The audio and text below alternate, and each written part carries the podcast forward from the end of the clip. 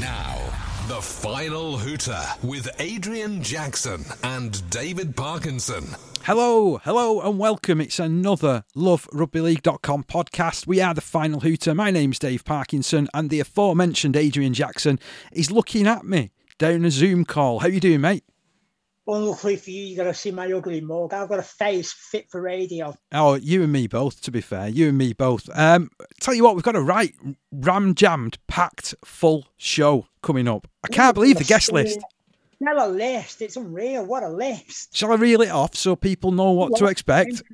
So, we're going to hear from Lee Mossop. We're going to hear from Richard Marshall. We're going to hear from Ben Flower, Chris Hill, Tim Sheens on being appointed the combined Nations All Star coach.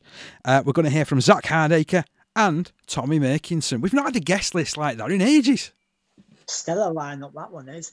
Yeah, that, that that's an interesting one with um, with Tim Sheens, isn't it? It's like the Exiles is back in in play again. It is, it is. I mean, the Exiles was in play between 2011 and 2013. Then, like a lot of ideas in rugby league, things changed and it got booted out, changed with the bathwater, so to speak. But it's back. Mm. Combined Nations, All Stars. Um, first of all, we'll we'll just touch on this first because I think it's a good place to start. To be fair, uh, do you think they've got it right this time round? I think so because rather than just being, uh, I mean, I don't get me wrong. I'll go back to what, what, the original concept was. I was a, I was actually a fan of it, to be honest. I, I enjoyed the concept. Maybe we're a bit too adventurous having a three match series, was it? Right. They certainly too, they certainly made it a two match series, didn't they? Later on, I think. Maybe it was a bit adventurous doing that one. Maybe she just stuck it with one game. But yeah, I, I, I liked the concept at the time. Uh, this version of it, they tweaked it a little bit because now they can introduce uh, not just overseas players, can't they? So it's got a bit of crowd appeal about it. It is, it is, and hopefully by the time it takes part, which will be the 25th of June over at the Halliwell Jones Stadium, we can actually get some spectators in to actually have a look and be there well, first hand. Won't they, if that's the case? Definitely, yeah, yeah. So I think um, I think like you said, there's there's four thousand tickets that are going to be made available for it. So it's up to everybody to snap them up as soon as they get uh, released, isn't it? It's not the only international that's taking part that evening, by the way, because England women are playing against Wales women uh, just beforehand at six o'clock. So uh, again, that's a tremendous opportunity for, for women's rugby league again, isn't it? On the on the stage, and it's going to be played in front of the Sky Sports cameras yeah, it's a good platform for the ladies' game to high, high, highlight that they. Start that again. Yeah, it is a good platform, isn't it? Puts it, it puts the women's game in, in the spotlight, doesn't it? Uh, and then if, if you if your appetite's not been wet enough by those two matches, you've got a wheelchair international to look forward to on the Saturday. Now we haven't got a kick-off time for that yet, but it is going to be shown on uh, BBC online platforms. So I'm really looking forward to that because it's a it's a it's a wild and rough game is rugby league. So I want to see how it translates to the wheelchair version. I've seen footage of the wheelchair game, and I'll tell you what, it's brutal. Uh, shall we go? I'd, I'd love for us to be able to go to Sheffield and take that one in.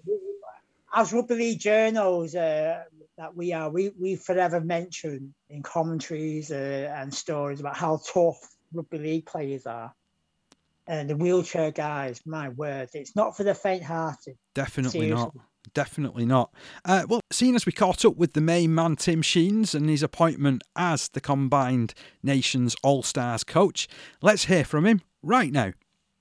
I just want to sort of ask, having achieved virtually everything in the game, uh, what attracted you to this particular position?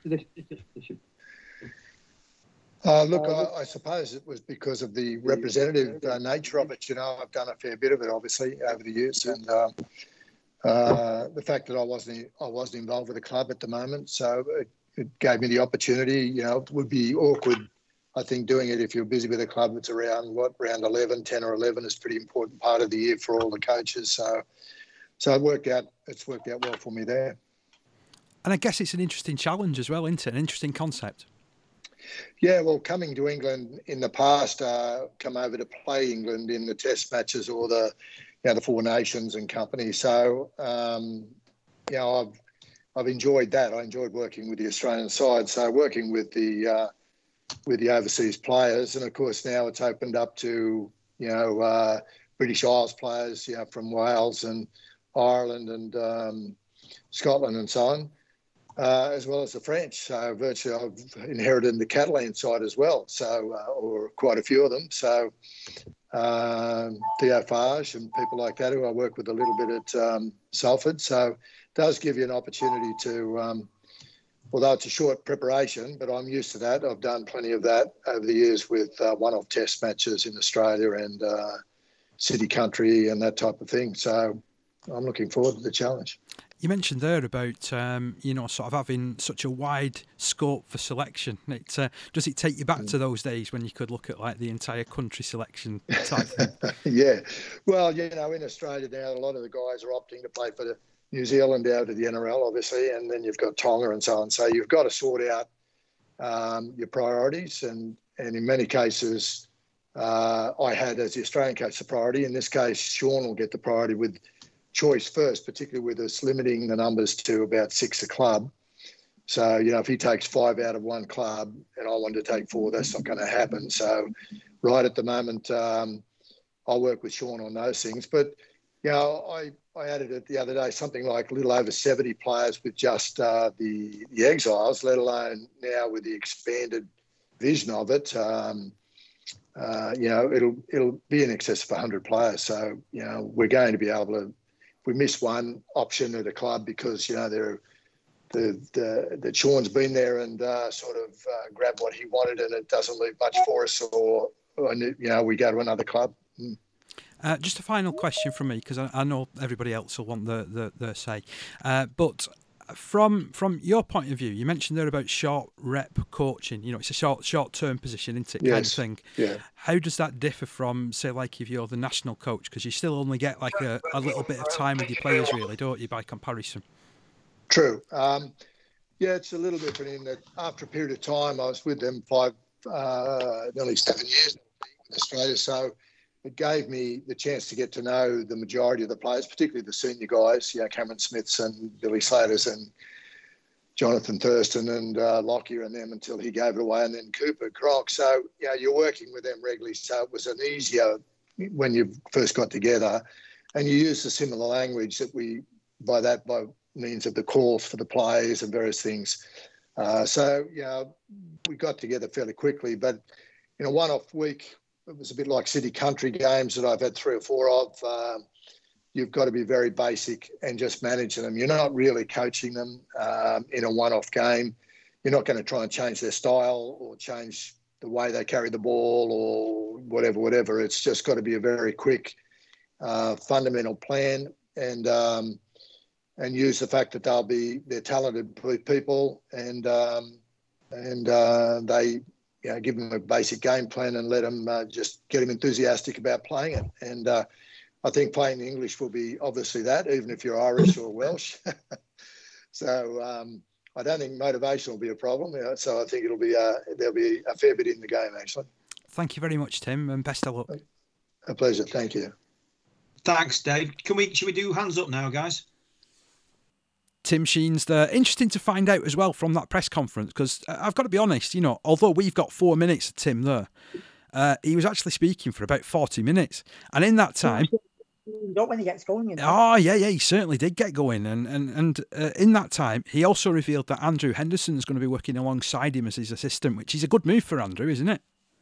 Good experience for him, isn't it? You know, he's been the assistant at Warrington a few seasons now, uh, head coach at the London Broncos. So to work alongside the maestro, that is Tim Sheens, with all his experience, it's a win-win situation for Andrew Henderson to learn from him uh, and test himself out on the international arena as a coach as well.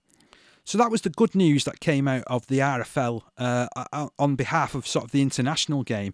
We did hear some some some bad news and some sad news over the weekend, didn't we? With the uh, the death of Jeff Grayshon. Now Jeff started his career unbelievably back in the 1970s, played on right the way through to the mid 1990s. So he actually retired at Batley, where you looked up, he was player coach at the end there, um, in 1995. That's one heck of a career, isn't it? Over 700 professional games. 46, you know what I mean? So the boy, the man, uh, could not just play as a boy, but played, uh, well, you were playing 46 years of age playing rugby league now you'd have all the away jokes being thrown at you, wouldn't you? So to play at a high level like he did for that long, that just shows you the skill and the durability of him as a player. I've seen um, a few words uh, from Brian Noble about him. He said probably, probably one of the most best, one of the best players he's ever played with. Yeah, yeah. I mean, you know, fantastic servant to the sport. Uh, mentioned his spell at Dewsbury, almost 240 games for them. He was successful over in Australia, played eight games on a short stint with Cronulla Sharks. They loved him there. Then he had a long stint with Bradford, over 200 games, ended up at Leeds as well. And during his time uh, when he went to Leeds, he represented Great Britain. He was the oldest Great Britain international to take the field at 36 against the Kiwis back in the 85 series. Then he went back to Bradford had uh, almost, well, exactly 100 games for Featherstone in a three year stint and then finished his days off at, uh, at Batley. Uh, uh again, just, just a, a great servant to the sport. And he actually had the distinction of playing against his son in 1990 when he was playing for Featherstone. So, you know, that, that's what you call that's what you call a whole family outing, that isn't it? Based on those stats, other than that uh, little stint in Australia, a proper Yorkshireman, didn't you fancy coming over to play for, over the big hill to play for uh, Wigan or Saint or anyone? It makes you wonder whether he had the opportunity to, doesn't it? You know, but I, am sure they would have looked to him and probably have looked on with envious eyes because of what a good, solid Yorkshire forward he was. You know, um, again, it's a, a sad loss to rugby league, that, in my opinion. Yeah, all thoughts do go with the Grayshon family, and um, yeah, I mean, rugby league throws, and the word legend gets thrown around quite loosely sometimes, but there there was a legend of the game. Very much so. There won't be any other guys going playing up to 46. I mean, you look at today's players now, some of them are throwing the boots away at the age of 28. Yeah, yeah, yeah. Uh, I mean, it, it, the longevity of that career is, is something to, to marvel at. I also remember another player had a, a similar sort of career. Uh, again, played for a, a, ton of Yorkshire clubs called Graham Hyde. He was playing for, for Doncaster in the mid 90s at the age of like 44, 45. So, you know, the, these guys had real longevity, didn't they? And it does make you wonder whether anybody will ever get anywhere near that anymore. Well, 53, mate, the East 40, still knocking about. Oh yeah, yeah, yeah. That's that's that's interesting. And and then uh, you've got Quinton the Lutonga guy over at uh, over over at uh, uh, Keighley this season, actually taking the field with his son in a recent friendly. So he's thirty six and his son's seventeen. Yeah, yeah, that's right. Because he, he swapped codes in for the season, so we'll, we'll try and have a word with uh, QLT's son if we can get him online. Yeah, it'd be great to get him on, wouldn't it? And have his have his thoughts on what what it's like playing with your dad. Playing with that and swapping codes. And swapping codes as well, yeah, yeah. He, he'll have an interesting tale or two to tell, won't he? But um, yeah, we are underway now for the 2021 season. I'm so glad that we're able to say this. So we've had all the pre-season friendlies done and dusted. Uh, we've had a couple of testimonials. Obviously, we're going to hear at the back end of the show from uh, uh, Tommy Makinson and Chris Hill. There was another testimonial game that took place as well for Adam Milner over at Castleford. So and and I didn't realise he'd been in that cast team for ten years. That's crept up on me. I think it has crept up on everybody, hasn't it? Because nobody expected that one. No, no. I mean, I, I remember him. I remember him coming through, and I remember him playing against the Australian schoolboys in tw- uh, 2011. And I'm thinking, he's a decent lad. That he's a decent lad. This Milner. I hope that he has a good career, and he has had a good career, hasn't he? And it's still continuing. Yeah. Yeah, I mean, you think about Tommy Makinson and Chris Hill, feels like they've been around for years. Oh, it does, yeah. Well, I mean, like, Chris Hill made his first team debut. I'm sure he won't mind me saying this. 2005 in a struggling Leigh side in Super League uh, at just 17 years of age. So, you know, um, he's been a fantastic professional, and long may that con- career continue as well. And, and Tommy Makinson, what a gent you know, the ultimate gentleman in, in rugby league. Let's just not mention his ban that he got last year because that was for something ungentlemanly.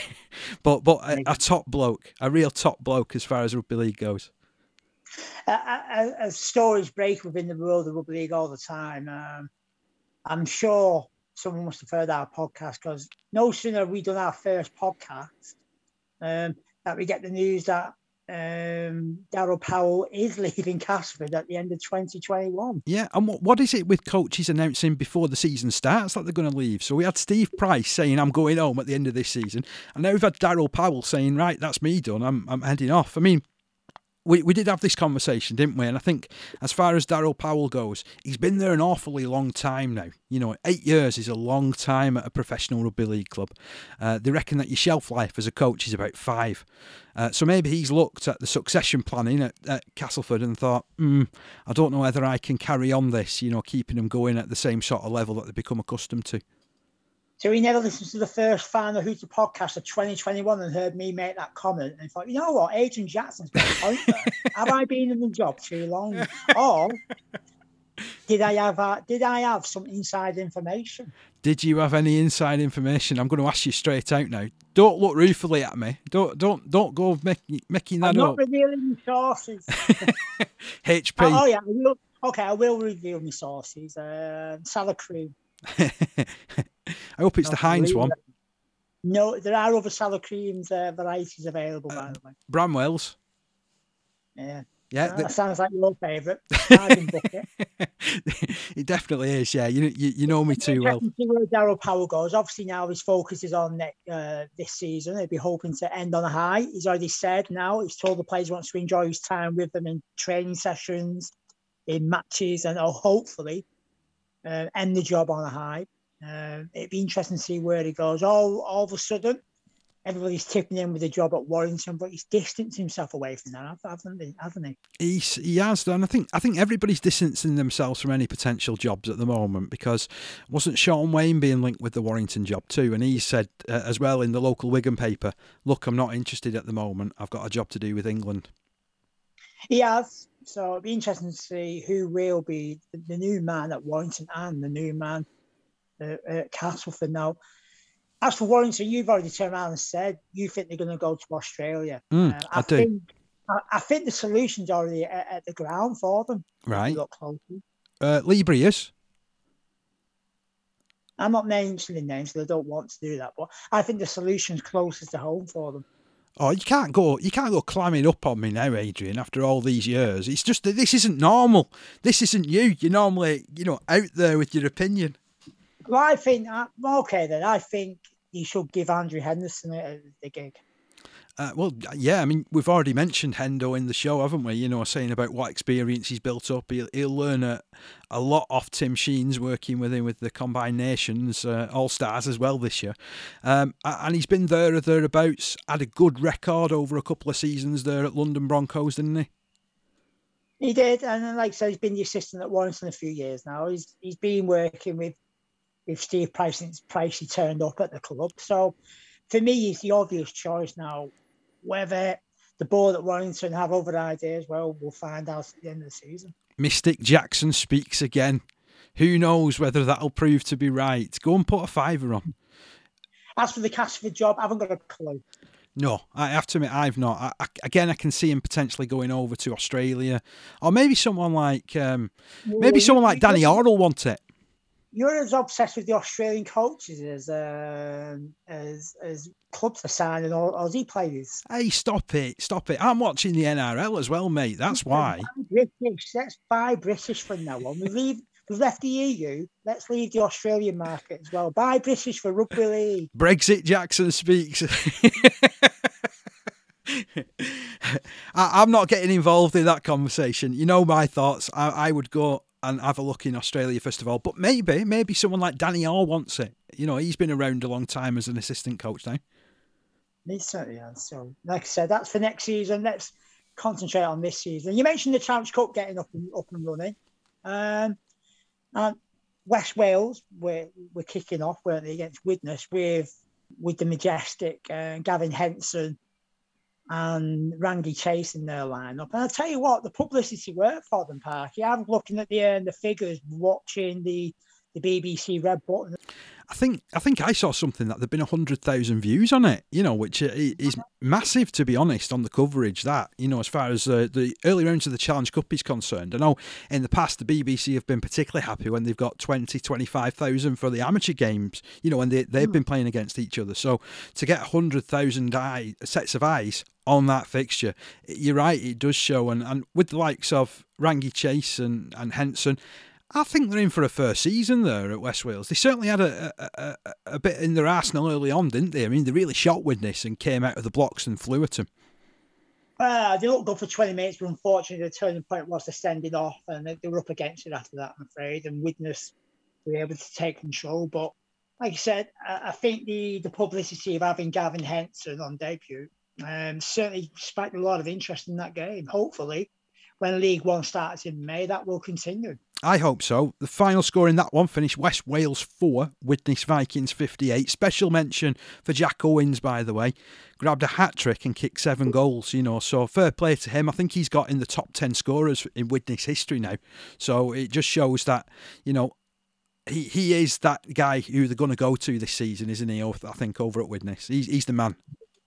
Yeah, I think are going to be based in the, the span of the team around like Danny Craven, Jack Owens, and um, Logan Tomkins. Got to say, there's some great games in the Challenge Cup this weekend.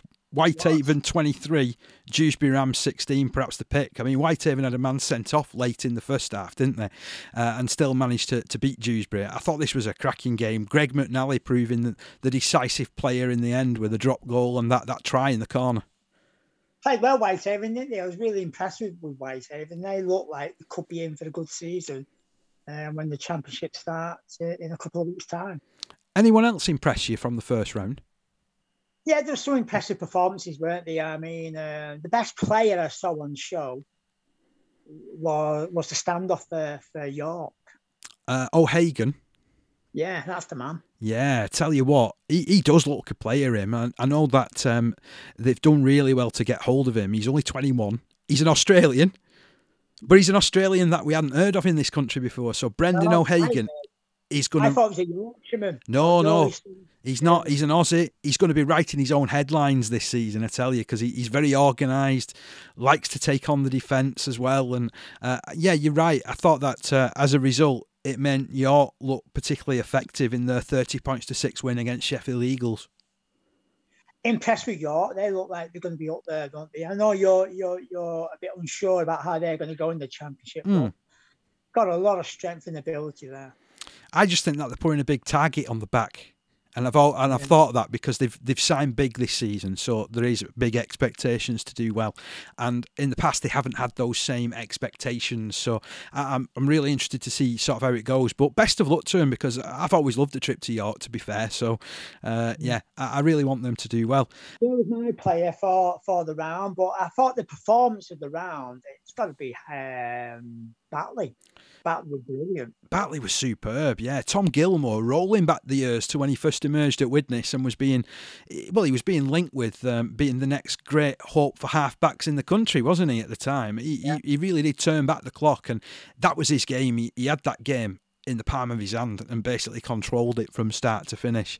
They were good Batley, very good defensively, great up the middle of the field, took the chances. It was a game of a few chances, really. Uh, Logan looks like he's going to be a player for them. And isn't it nice to see Jodie Broughton get back on the field again? Because he's had his injury problems over the last few yeah, years. I thought he'd be tired, to be honest. But so when I saw his name uh, being named on, on the on the line, I was like, wow, Jodie Broughton. I'll oh, come back on the flip side, I was a little bit disappointed with Halifax, particularly their halfbacks. They just didn't seem to gel. They just seemed to be doing a lot of running around and prompting and not really going forward. Well, yeah, I mean it's the first game together, isn't it? So, and they'll be looking to get better as the season progresses. Arguably, the try of the uh, of this round came in the Swinton game, Swinton against Newcastle, right at the end. The appropriately named Geronimo Doyle breaking through, backing up the backing up Lloyd, and, finishing off over 50 metres. He looks some player, very exciting. I was impressed with Swinton, to be fair. Look good, didn't they? Uh, learning curve for Eamon O'Carroll at Newcastle, um, to be honest. But you know, uh, Swinton looked really good. Um, Newcastle made a bit of a game of it in the second half, didn't they? But you know, damage is done already, isn't it? I think so. Yeah, Mike Butt was also very influential in that game, scoring a couple of tries, uh, absolutely picking the pocket of the fullback on the first, and then snapping up an intercept right on the stroke of half time when it looked like he'd been done for numbers, and he just got between, and the ball bobbed up. He got between and, and, and sort of ran 50 metres and went inside the fullback to score. Yeah, really enjoyed uh, my time at that game, to be honest. I thought it was a, a tremendous occasion. Um, I also thought Oldham did particularly well. This one a bit more of a, a bit more of a Whitman-like performance to see off Barrow, although there was a lovely try from Danny Langtree in it. There was also a long-range effort as well from uh, uh, Shaw, the former Hull Kingston Rovers winger, uh, and Warrington winger, of course, earlier on his career. Uh, and then the other two games that we haven't mentioned Featherstone Rovers 41, Bradford Bull 16. I didn't see any of this game the result looks really impressive for Featherstone, who have really done well in pre-season and, and certainly put some points on teams. So they look like they're going to be, you know, one of the teams to beat at the championship level this year.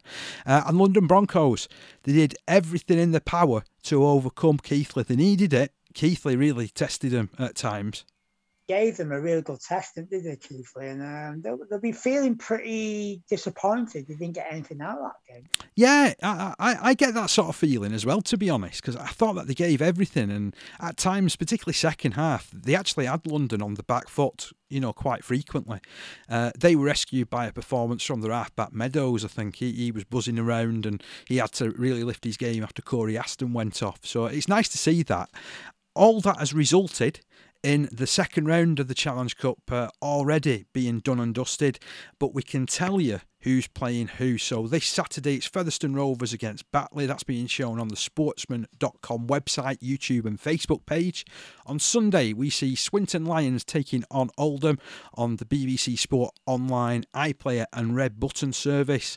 Uh, following them, London Broncos host York City Knights at half past two, again on the BBC Sport Online iPlayer and Red Button service. And then rounding off the weekend as far as Challenge Cup action goes, it's Widnes Vikings against Whitehaven. That's five o'clock kickoff over there on the Sportsman website, YouTube, and Facebook. You can see all of those live and free, which I think is tremendous. So I'm really looking forward to this weekend. Um, any of those ties particularly stand out for you, Adrian? Yeah, some cracking games there, Parky, and I'm sure the viewers of the, Sportsman that that's a new one on me. And then the, the, league app and the BBC Red Button into the tree. Um, standout game for me is it's got to be that London Broncos one against York. Two potential championship heavyweights going head to head. That's to be a belting game.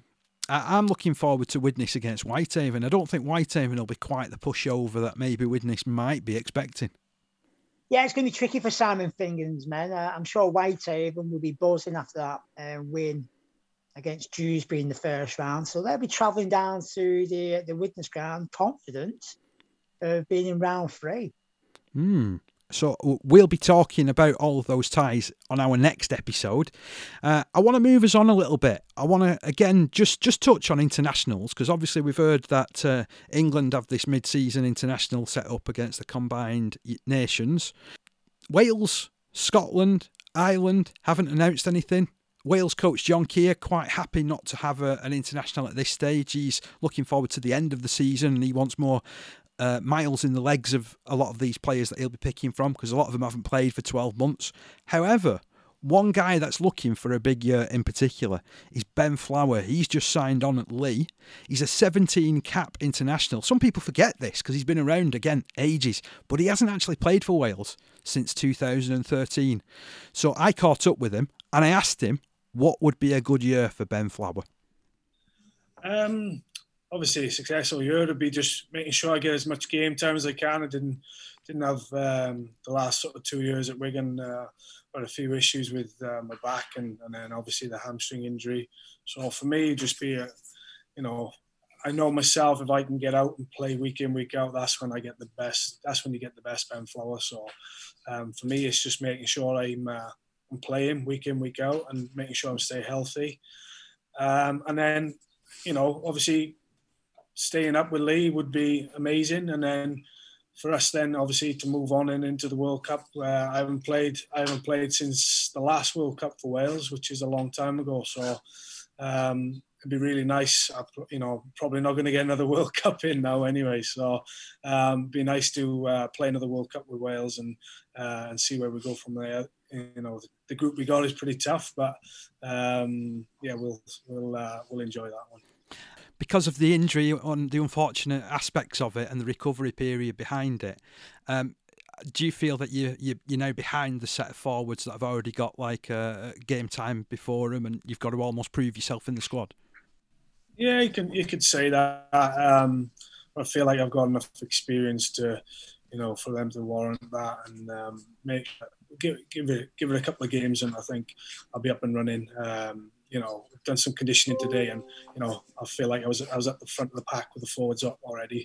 You know, that was after a week of training with them. Like so, um, you know, I'm, I'm fit enough. Uh, it's just getting game game fit now, uh, which will take a couple of games, but um, just making sure that stay out on the field and making sure I play as much as I can. And uh, I feel like that will benefit the team me with my experience. You mentioned before about moving on. What was that like moving from uh, being at some place for as long as that? Um, it was it, firstly it was it was really sad to leave. Obviously, um, you know I've been there a long time. Uh, my kids were kids were born there. Um, I had some real good mates there, and you know feel like uh, feel like Wigan were really building something special. You know, you can tell you can tell that by the you know the squad they've got. Um, and I, you know, it would have been lovely to have been part of that, but you know that wasn't to be. And um, you know, you move on from that. You know, I think I feel like as a player, you're only you're only passing through anyway. We're all we're all passing through. Zak will pass through there. He'll he'll get to a point where he has to leave at one point, whether he retires or he moves on to another club we're only ever passing through, and um, that's just you know the way of rugby, and you know that's just the way it goes, and we we've we've just got to deal with that. And uh, you know, I've got a fantastic opportunity here to give give uh, what I can to, to Leigh and give the experience to the to the younger boys here, and and and just enjoy it and uh, and see where it takes me from there. I'm surprised they didn't mention these lottery numbers coming in. That'd be a good year for him. that certainly would. Hey, did I tell you I came up on the lottery? Did you? Yeah, it was the League Club lottery. I've won ten pounds. Oh, yeah, I've won. Excellent. I've won ten pounds. I'm going to invest it. Don't spend it all at once, Parker. Uh, I'm looking for a Bitcoin, uh, a Bitcoin investment. Can anybody suggest one to me? yeah, Ben Flower, good good play for for Wigan, wasn't he? All right, he's always going to be and the man seemed to be knocking out Lance Hohaia in that uh, grand final. But he's a rough, tough player, isn't he? He is, he is, and there's a little bit of skill there with him as well. You know, he can get an offload away occasionally, can he? You know, so I'm looking forward to seeing how he how he settles in at Leigh and, and drives that pack forward. Keeping Leigh, you've got to keep him match fit. Wigan failed to do that in recent seasons. Well, he mentioned it. You know, his last two years he's been fairly restricted on appearances, and you know he's looking forward to putting that behind him and getting out on the field and knocking out as many minutes as he can potentially do. I think that's a that's a rugby league second and a half, isn't it these days? Yeah, yeah. Uh, so we, we heard about new boy in the camp. Let's stick with new boys because new to the coaching ranks is none other than Richard Marshall. So he stepped up from being an assistant coach at St Helens, was previously a head coach in the championship at Halifax. He's moved over to Salford, and uh, this was him talking all about his move and how he's settled in with the Salford Red Devils. Yeah, there's been a lot of change at the club. Um, obviously, coach, uh, staff, players, uh, quite a lot of change. But with change comes freshness, uh, new ideas, invigorated players. Uh, yeah, I'm looking forward to, to the season. And we've had a wonderful pre-season, getting to know the group, the players, the strengths, uh, the weaknesses, where we need to improve as a team. Um, yeah, and being really collaborative in our approach to the to the game. Really, um, it's exciting. It's an exciting time for Salford. Uh, obviously, going against the current champions on Friday is really exciting as well, and we're looking forward to that challenge. Certainly does seem to be excitement about the players that you've brought in. But when you look at it as a coach, what do you see as the, the bare minimum that you believe is achievable? What will you see as success this season? We want to improve on last year. Uh, on, obviously, it was a disrupted season last year, but we want to improve on that. Uh, this club is, uh, uh, you know, has had some success over recent years in getting to finals, albeit not, not won any, but at the same time been really consistent in, in getting to finals. So with that comes expectation. Uh, I'm looking forward to just improving each and every individual at this club. I think that's my job and my remit. Got a lot of potential here. I want to create a pathway for our juniors, a junior development pathway, which we haven't got at the moment. That's certainly on my radar, and and, and just bringing the best out of this current group. Uh, much the same as obviously what Ian Watson did here previously, but at the same time doing things a little bit differently as well. after the Wigan friendly, you spoke about uh, perhaps having to rein the players in rather than, than build them up for, for this first game. Has, has that sort of been the case as the excitement builds towards round one? Uh, yes and no. I think there's, there, there, was a lot of positives that, that come out of that game. Uh, lots of positives for the for the for the group. I think they surprised themselves with how well they played. Um, didn't surprise me. We've, we've worked really hard over pre-season on basic core skill um, some defensive structures, uh, attacking and kicking, and all everything that goes with the game. Um, yeah, I don't think reining them in. You know, you need to play on the edge. You need to play with an enthusiastic pack and and, and some devastating backs, and that's what we're looking to do. Um, we've practiced that way, and we can hopefully we can perform that way as well. You perhaps wouldn't choose to play the the back to back champions in round one, and there's a couple of extra bits of interest, obviously, with, your own relationship there and different things. But is this an opportunity to, to show what Salford are about straight from the off in a way that perhaps they didn't do round one last year?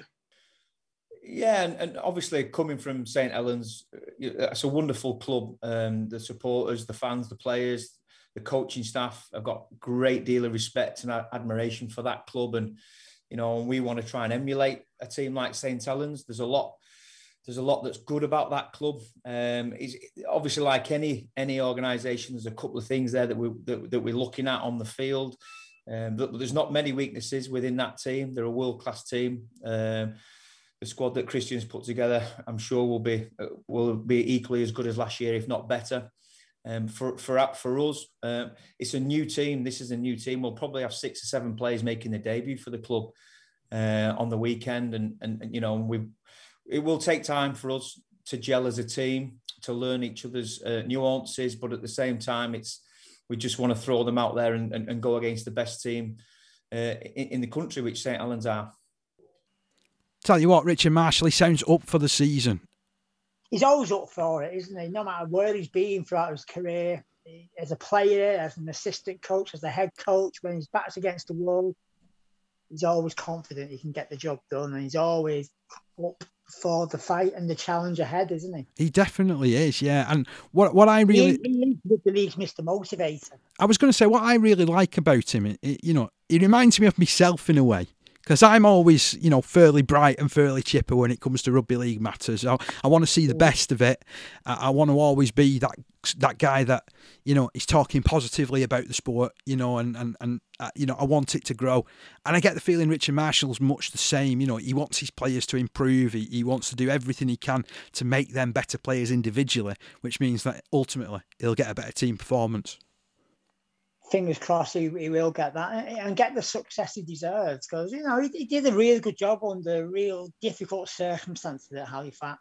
Um, like you say, he's been the assistant at Saints for a few years, so it's good to see that he's got his own gig again, and he's getting the opportunity to test himself at Super League. Hopefully, um, it will be a success for him.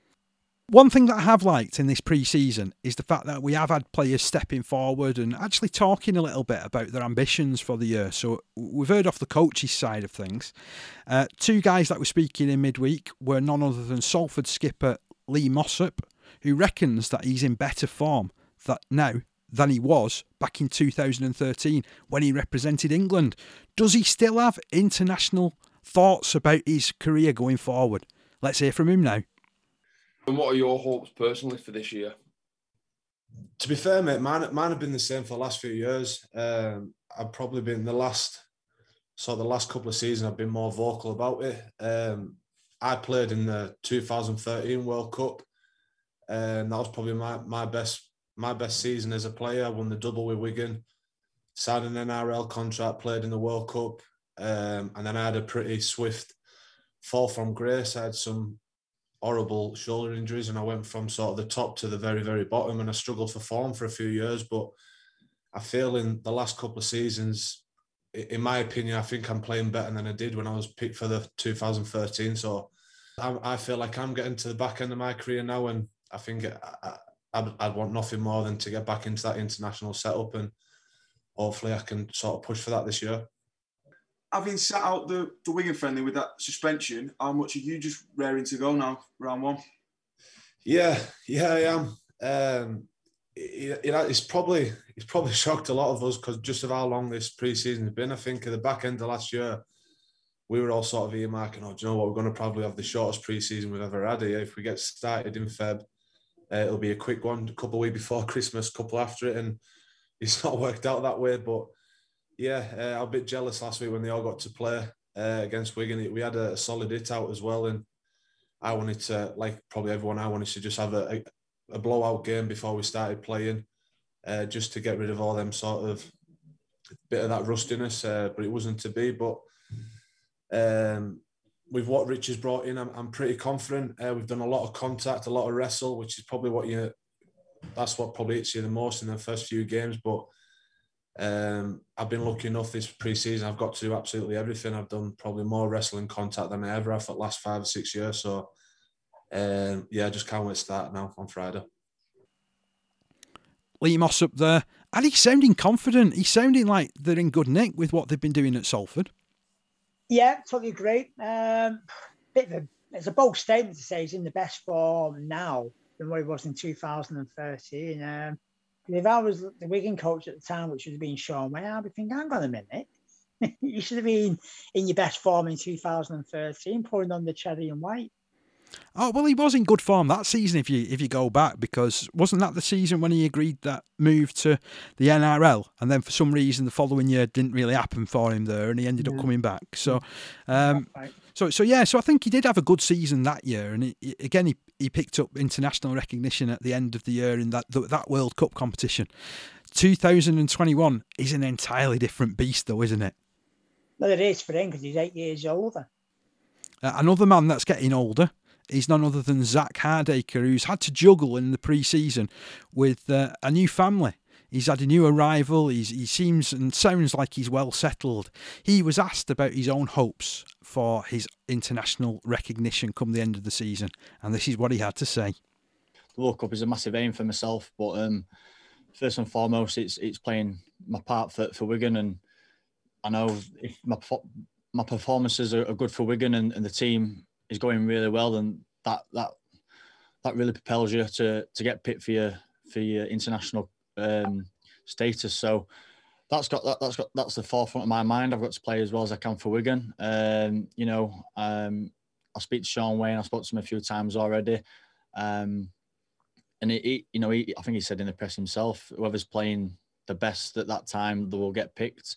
Um, whether you've got 50 caps or you've got no caps, so he, he's putting all the onus and all the pressure on on, on the players themselves. So, um, look, obviously, I, you want to play for your country as many times as possible, and the World Cup you can't get any much can't get much bigger than that as well. So, it's definitely a massive aim. Um, you know, being able to play fullback these this well this first week for for definite. Um, in the next coming weeks, I'm not quite sure yet, but uh, we'll, we'll have to cross that when we when we come to it. But um, yeah, it's just about me myself just just performing as best I can really, whether that whether that's in the centres or or at fullback, and then um, we'll see how Shaun Wane picks his squad um, throughout the year. I think we've got a meeting next month as well, so you know there's things in in, in place uh, for the England lads that are picked already, but um, you know he's made no uh, no hiding about if you're not playing well, he'll cut you, and if you're playing well, he'll he'll pick you. So that that's he's put that on to us. So and everybody who who has been in touch with him uh, knows that. So um, yeah, it's just about being my uh, being my best for Wigan, and then see where it takes me from there. Zak Hardaker there nice to hear him sounding so settled, actually, because, you know, he's been that wild man in the past, hasn't he? He's served his bands, he's done his time, but it just seems like he's got his head on. Uh, he's had that family, which really seems to have calmed him down somewhat, and he, he sounds like a far more focused individual now. He's had a colourful career, hasn't he? Um, certainly, the last couple of seasons have been a bit a bit ropey for him off the field, you know, with his issues, but it's good to see that he's. Um, settle down uh, uh, and focusing on playing rugby league. Because when he does that, he's a fantastic athlete. He does, and uh, you know, do, do, you think he'll get that call from Shaun Wane? Interesting to hear that Shaun Wane's in touch with a lot of the top players already this season. I think he will. You know, I think if you're going to go for fullbacks uh, for England, uh, Zak Hardaker's got to be up there. Well, I think a lot of the Wigan boys are going to be hell bent and getting their hands on the grand final trophy after what happened last year against Saints. You have to keep bringing that up, don't you? You know, those those Wiganers, they'll be sending us, they'll be sending us hate mail, you know, because we keep mentioning the fact that St Helens beat them in a grand final, last kick of the game. they're having nightmares about it. So until they uh, uh, win that trophy, they'll be they'll be looking to exercise the ghost of that. We heard from Adrian Lam last time out, didn't we? He was talking just about that how it's a it's it's a memory that's still etched in his mind, um, and I just wonder how many more of those Wigan players. It's just they're a recurring nightmare, you know, that sometimes gets in their heads late at night, and perhaps they're waking up at half three in the morning, or is this just my interrupted sleep patterns, mate? That's probably just your interrupted sleep patterns. Fair enough. Fair enough. I'll move on then, shall I? uh, as we're recording this, uh, we're just before Super League kicks off. Uh, it looks like a blockbuster first two weeks of the season. This both taking place. Uh, in one particular venue. So the first round is taking place at Headingley over in Leeds, the second round over at the Totally Wicked Stadium in St Helens.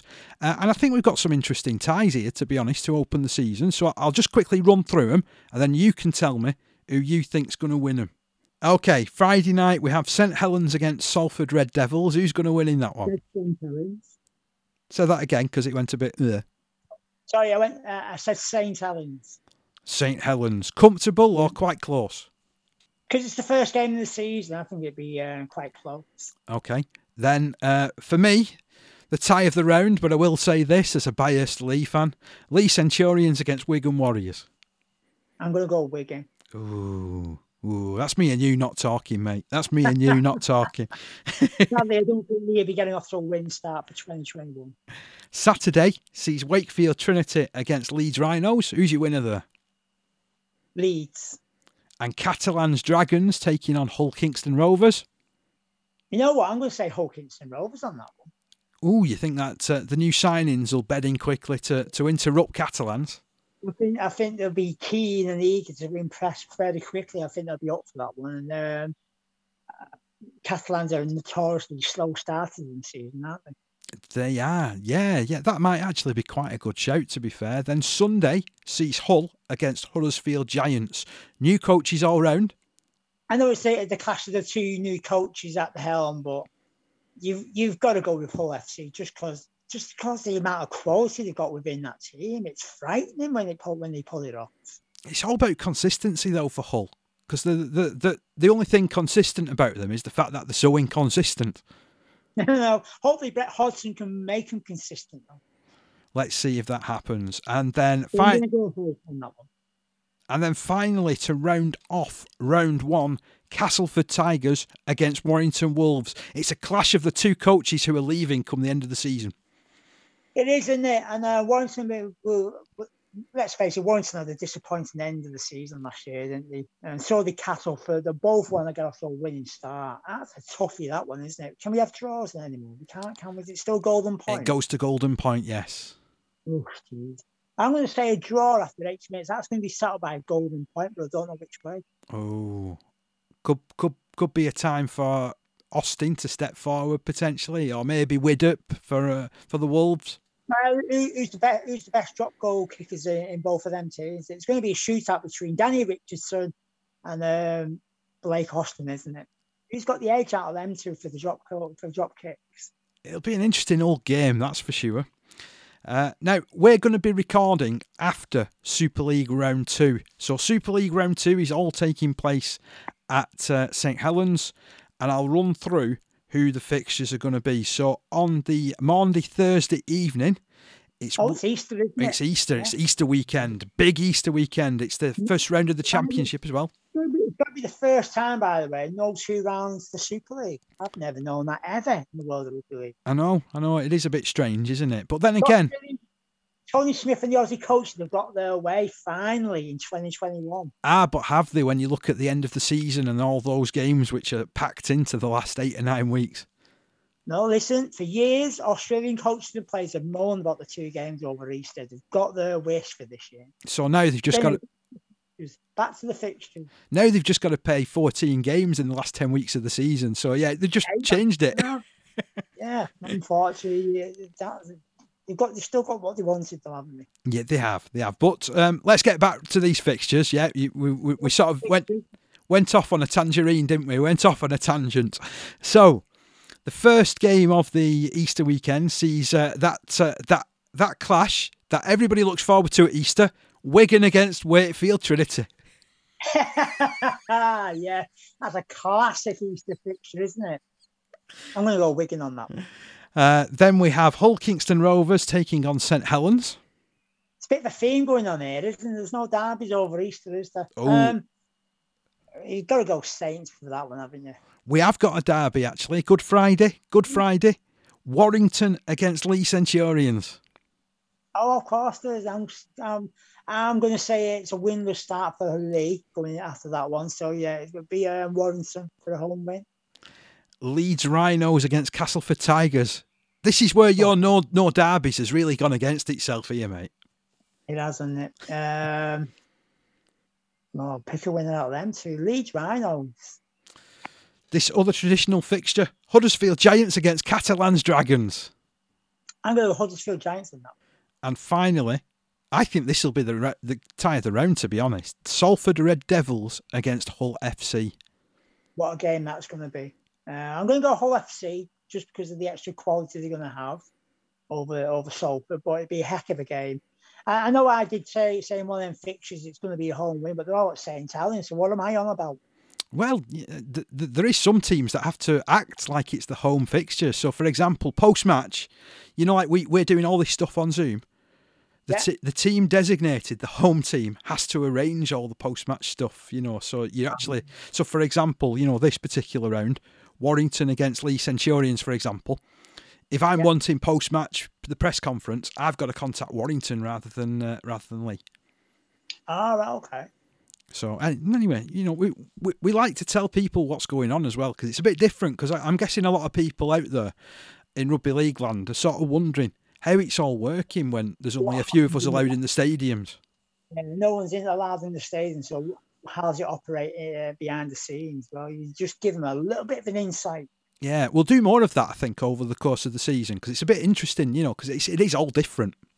Listen, that's what we're here for on the final hooter for. Tell you what, we're also here for. We're also here to uh, to talk rugby league, uh, and we mentioned at the at the start of the show the fact that the pre-season's done and dusted. Um, we mentioned that uh, Adam Milner's been awarded his 10-year celebration at Castleford. We also mentioned Tommy Makinson marking 10 years at St Helens, Chris Hill marking 10 years at Warrington.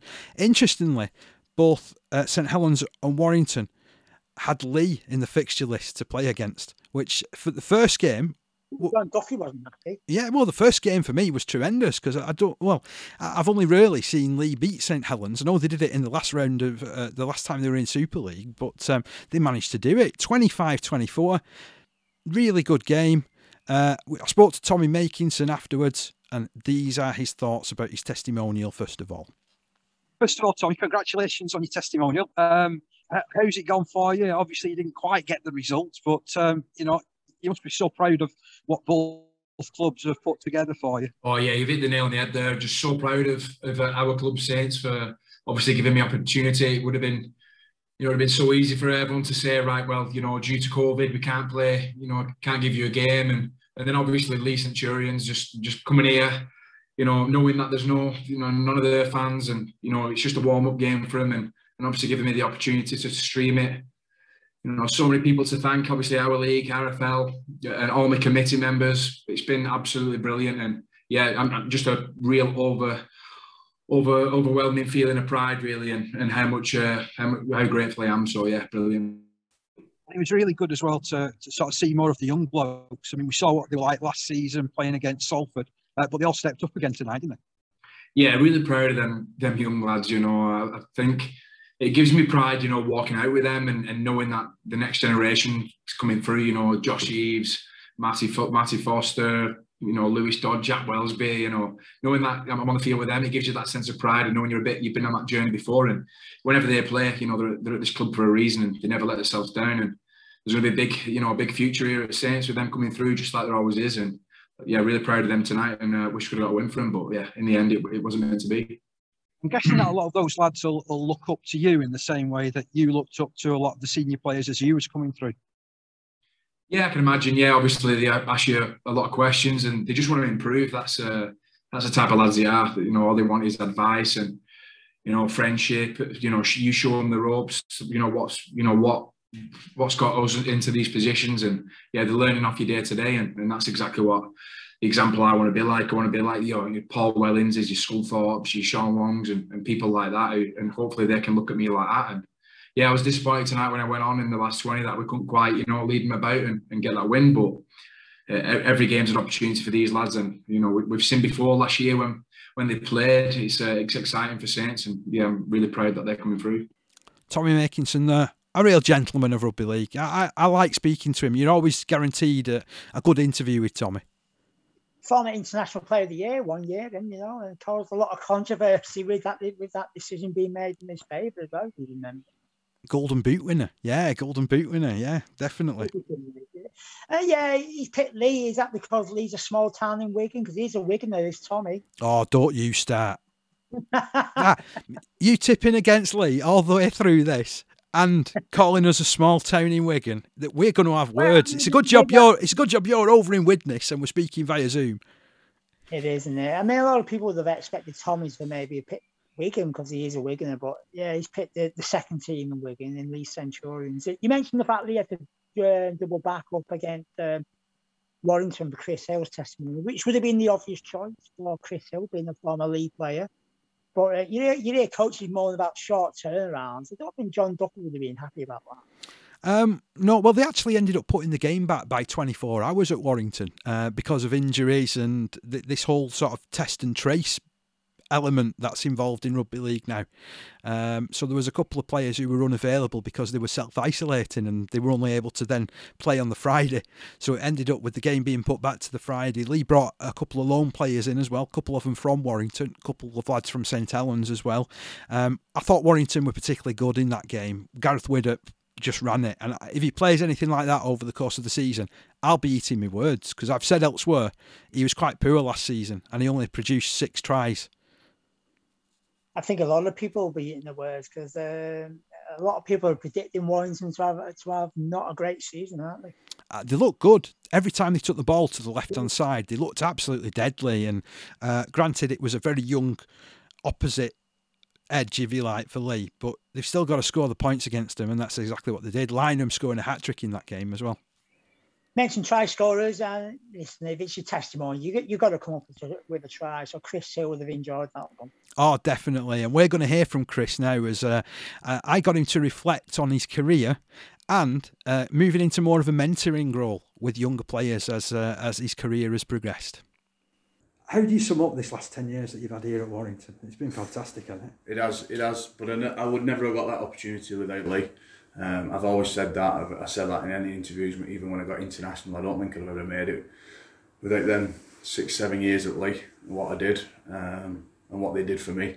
So I'm greatly appreciative of that. And like I said, over the 10 years, I think if anyone would have said to me, and I said this to the boys just today um, at Team Run, I think if anyone would have said I've been in 10 years, when I first signed in 2011, I'd have laughed at them, you know what I mean? It's, it's pretty unheard of now, 10 years straight at a club.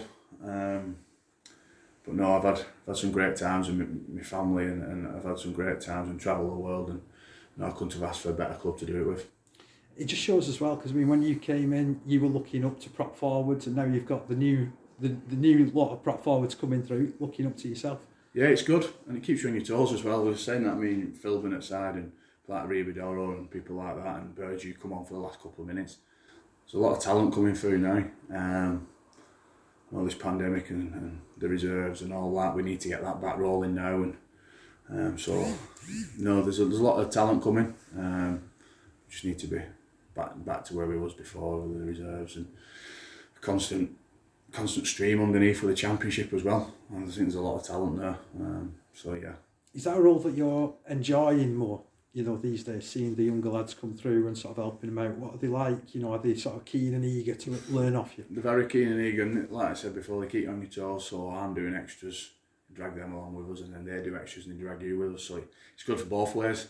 Um, yeah, there's some young pups, and makes you feel when you look at their ages and that, and you feel when they're born in 2004 and 2005, it makes you feel old. But no, it's good, um, and I do like mentoring, and they're the next English talent coming through, and, and that's what I like to see. Is that potentially something you can see yourself doing? I know you've hopefully still got a few years left on the playing field, but can Yeah, you see all- yourself in a mentoring role? It is. It's always always something I said I'd like doing. I, I don't think I'll ever go into coaching. Um, it's not something that I just don't fancy. Too much stress. I've lost too much hair for anyway. Um, I don't think it's something. But I think the the role of bringing young kids through and and like like what Fitzy did when he was um, player welfare, he gave him something behind you for when you finish.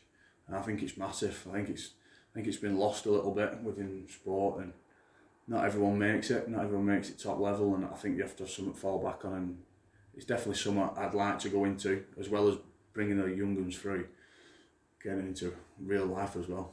I mean, you got yourself set up pretty early on, didn't you? I did, yeah, I did, and it's something I've always done. And I don't know if it's, if it's out the young lads at the minute or most of them. I know there's some hard-working young lads. Don't get me wrong, and um, I think you just need to instill that in them. Um, there's a life without rugby as well, and there's a long life after rugby if you do make it anyway. So, no, enjoy your rugby while you can and take all the memories, but think of after as well. And it's good as well since I I did my plumbing and stuff like that.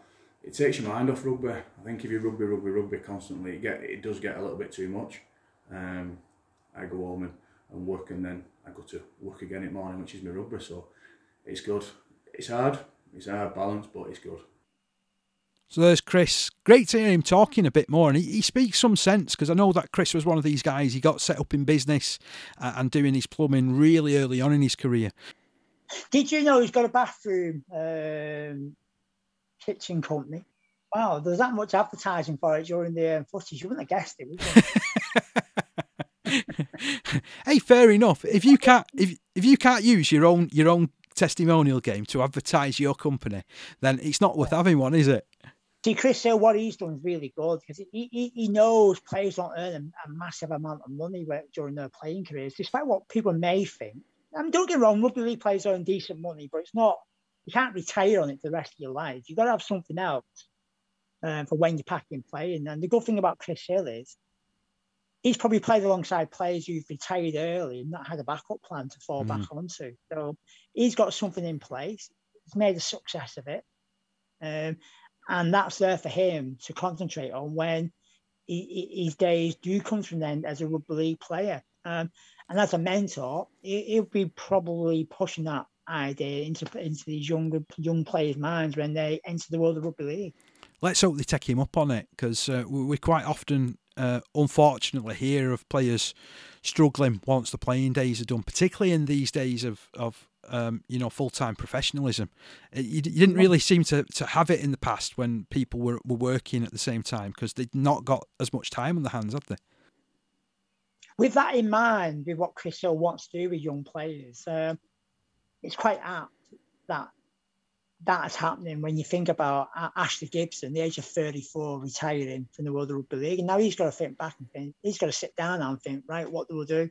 And I noticed in one of his interviews, he did he did contact um, Steve McCormack in his role with the RFL to Hmm. get some advice.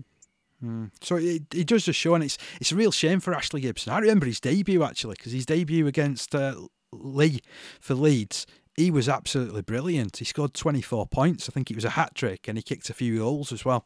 Um, and I thought this lad is set for, you know, international stardom. He was that good on his debut. He really was the standout player on that particular day.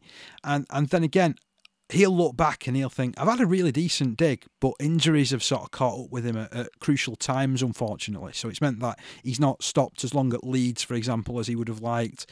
Uh, Wakefield, he had his issues there as well. And uh, I, I know that diabetes is one of his reasons for, for retiring now. So let's hope that he gets, you know, his, his health seen to and that he, he does have a long and prosperous life after rugby league because that, that's what it's about. But he's, he's he can retire with, with lots of good memories. But um, yeah, really encouraging to hear him sort of take those steps with the rugby league cares and with speaking to Steve McCormack.